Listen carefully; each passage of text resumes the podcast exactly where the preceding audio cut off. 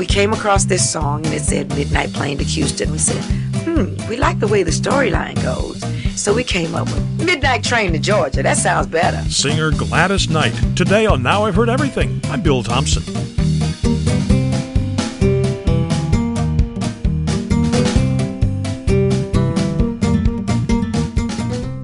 Midnight Plane to Houston? No, it just doesn't sound right, does it? And in her 1997 memoir, Gladys Knight explains how she and the Pips came up with Midnight Train to Georgia instead. And also, in the interview you're about to hear, she tells about the connection that, of all people, Danny Thomas has to another great Gladys Knight and the Pips hit song. So here now, from 1997, Gladys Knight. How did you decide the time was right to write a book? I always go by the people. I, am a people person. Okay. And, um, in the beginning, uh, I had started this project about 11, 12 years ago. And, uh, my publisher was not uh, encouraging as far as my first draft was concerned. And I think what was happening at that time, with all due respect to them, uh, society was somewhere else 11, 12 years ago. And you must remember, this is the age, the beginning of the talk show era. And most of them were based at that time on sensationalism. Okay. And I think that they were looking on the book um, playground as well for that kind of autobiography, maybe. And there were a lot of autobiographies coming about, coming about at that time that were like that, you know, these great discoveries. How and, much dirt can you dish? Yes. Okay. Mm-hmm.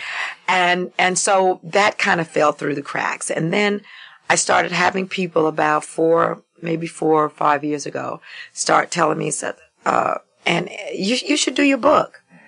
And I'm saying, yeah, right. I wouldn't even mention the fact that I had started one. Okay. And Alex Haley was one of those people before he passed away. And he was saying at that time that if he had had time, he would have loved to have been, you know, the person that helped me write my book. And I was so excited about that. And, and other people that I really respect, Maya Angelou as well uh, we talked about doing my book and, and her schedule did not permit. But from that, I kind of start getting a feeling again that maybe I should do a book. And, um, and then my, my ex-husband, Les Brown, started to talking about, you know, I think it would be great if you did your book. And he had a book out at the time and he was the one that introduced me to Jan Miller, who eventually became my agent. And uh, Jan was just all the time in my ear. We got to do your book. We got to do your book. Here's Jan. We got to do your book. Okay. So I said, yeah, Jan, right. So I, I, decided to do my book. But once you'd started it, I mean, one, it takes on a life of its own once you start the writing and the, and the researching and the putting down of memories on paper. Yes, it does. And there, there were moments of pain. You've had some difficult times in your life. Were there times when you th- said, what was I thinking? I can't do this. Absolutely. I mean, none of us are perfect. And I'm sort of in a way, and maybe that's why I haven't maybe felt like I was with the in crowd in our, in our industry for a while. But I, I don't know. I'm a private person to a degree. Uh, not that I do bad things, you know, intentional bad things. It's just that I'm not a perfect person. And when I come to you saying that I want to connect with you, my spirit is saying I want to uplift your life. I want to be something positive in your life. So I wouldn't come to you saying, look, I'm having a hard time feeding my kids, or I'm having a hard time getting to work, leaving my kids going 3,000 miles away, or I'm having a hard time with just growing up myself, you know, and finding a way to have a mate in my life and to do it properly. So I don't bring those things to you publicly. I just live that life privately. And that was the difficult part for me, I think, in, in writing this book was eventually bringing you my pain. But there's also uh, the glory. I mean, there's, there's, Absolutely. you've had, oh, you've had some, you, were, you were, you were making my pulse start to race as I was reading this book.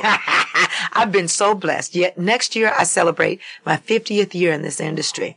And there is no way I could have done that without Heavenly Father's blessings and the support of the wonderful human resources that He's given me. People. I could not have done it. It's impossible. You know, when, when you stop and think, I mean, the stories that you tell in the book, cutting your tongue with a knife. Yeah. You know, almost cutting your tongue off with a I'm knife. I'm telling you, I was looking at this picture. See, you can still see the, the little s- stitches marks when I really open my mouth. the night, the night that you asked God to take your voice away from you. Yeah, what that? Oh, when I think about that, I think, oh, how could you be so ridiculous? But that's what young people do sometimes. They just don't think. They don't realize. They don't look around and count their blessings as we do when we grow physically and spiritually and mature. Um, and it was kind of getting in the way of my skating. I wanted to go roller skating. Okay, I couldn't find my skates. When I found my skates, the gang was gone. And my mom was kind of one of those parents. She didn't let us just go do anything.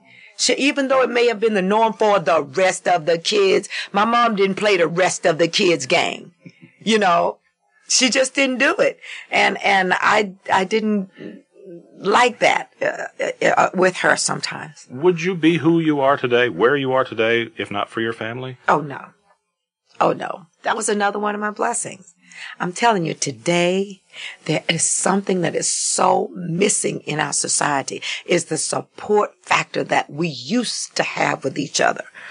Even during segregation in the old days, you still had your families as a support thing. The family structure has been so destroyed with our society coming as it is, needing that two income family and the woman going out of the home. I do believe that we were created with certain roles in mind, with the woman being in the home as a nurturer. Now, okay, the feminist groups are going to jump all over me, okay?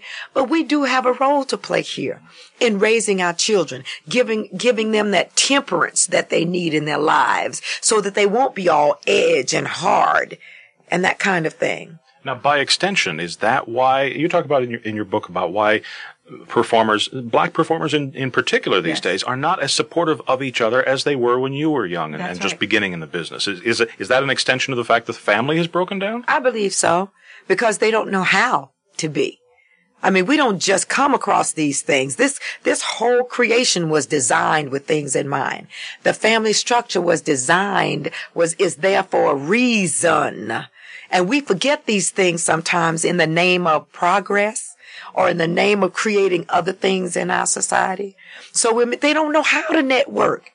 They, nobody's telling them, hey, you need to care about your brother and your sister over there. You need to pass on that information. Why reinvent the wheel?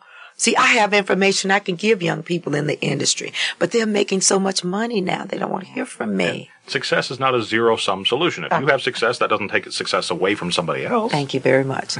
you just said the whole thing in a nutshell. That's what it's all about. I can't write your story. You can't sing my song. Even with people in the same industry, I can't sing Patty's song or Aretha's song or Diana's song.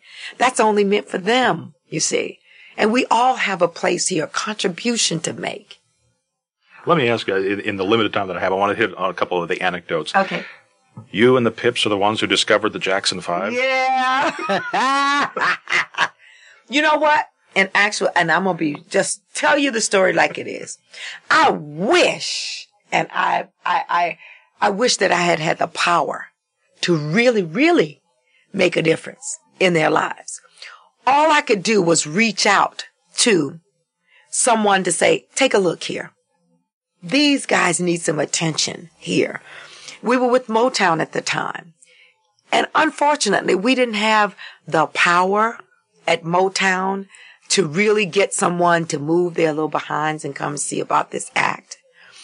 And there were other people that deserve that credit as well as we do. It was a conglomerate of people. Bobby Taylor, mm-hmm. other people that saw them and eventually he got a tape on them and took it to the company. And finally, someone thought to pay some attention. And when they did come to the company and they found out how really wonderful and extraordinary they were, they came up with this wonderful marketing idea of coupling them with Diana Ross. Okay? I think that was a stroke of genius, to tell the truth. She was hot as hot could be. Everybody loves Diana. Okay? And her word then had power to say, look at this group. Uh, This is my little Michael. This is this.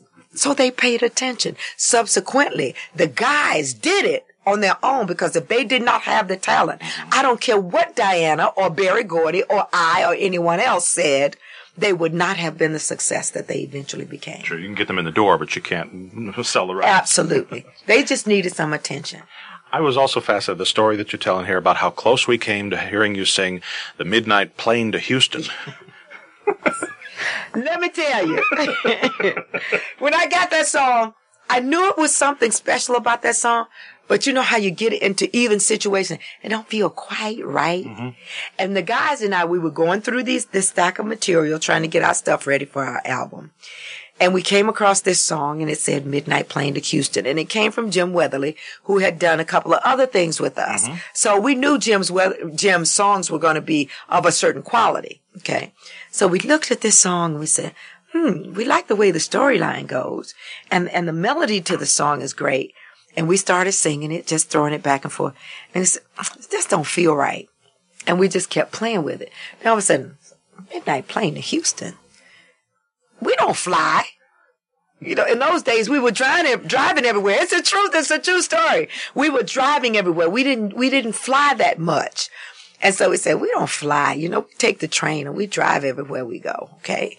In Houston, we'd been there a few times, you know, but that's not right. So we came up with it should be midnight train to Georgia. That sounds better.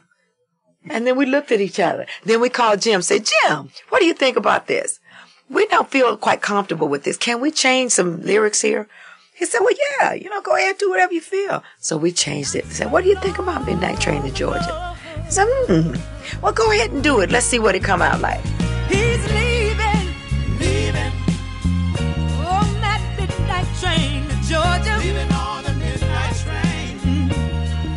I heard that song yesterday. That was the most recent time I heard it, and it never fails to send a chill down my spine. Oh, thank it you. is it, it, it is perhaps my all-time favorite song. I love that song it, too. It, it is just and, and and and honestly, without taking anything away from Pat Boone uh-huh. or or anybody else, uh-huh. if they sang it, it'd be a good song. Yeah.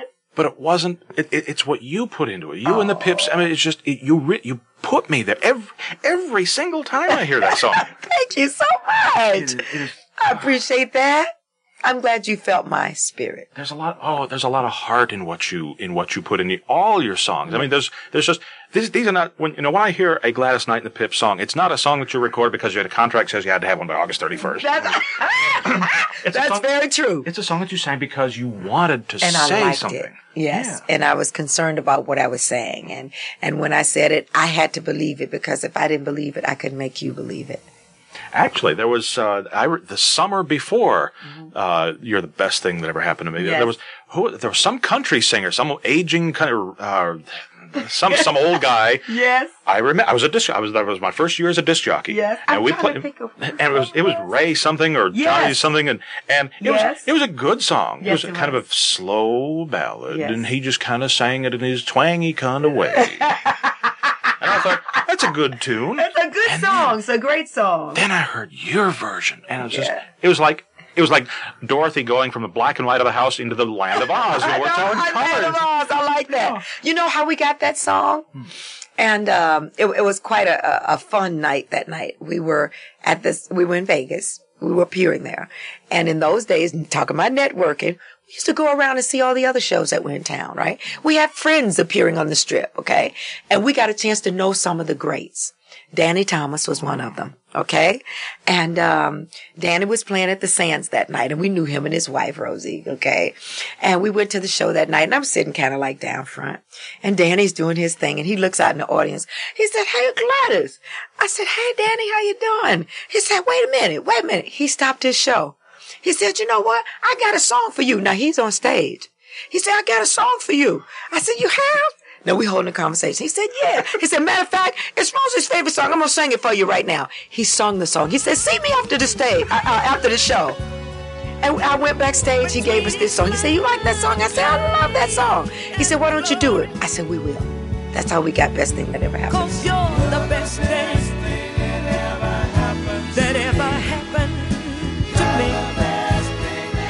Also I want to get the message out that one of the reasons I wrote this book so that young people, I want to reestablish for us, those of us who are at a, a different, were from a different time, that we must recreate our credibility. And the young people are so brilliant these days and they've lost so much faith in us. We need to tell our stories and we need to let them know that we're imperfect and that we've made some mistakes along the way with them and for ourselves so that we can reestablish that credibility and start communicating again. Gladys Knight is now 76 years old, and you can find easy Amazon links to Gladys Knight's book and her music at heardeverything.com. Have you subscribed yet to Now I've Heard Everything? You sure won't want to miss any of our upcoming episodes. We post new ones Monday, Wednesday, and Friday, and you can find us on all major podcast platforms. And thanks for listening. Next time on Now I've Heard Everything, we'll mark the 50th anniversary of the premiere of All in the Family with my 1998 interview with Archie Bunker himself, Carroll O'Connor. Was Archie never laughed at anything. He, he never he never found anything funny. Everything he found everything serious. He found the most minor issue, something of utter seriousness. That's next time on Now I've Heard Everything. I'm Bill Thompson.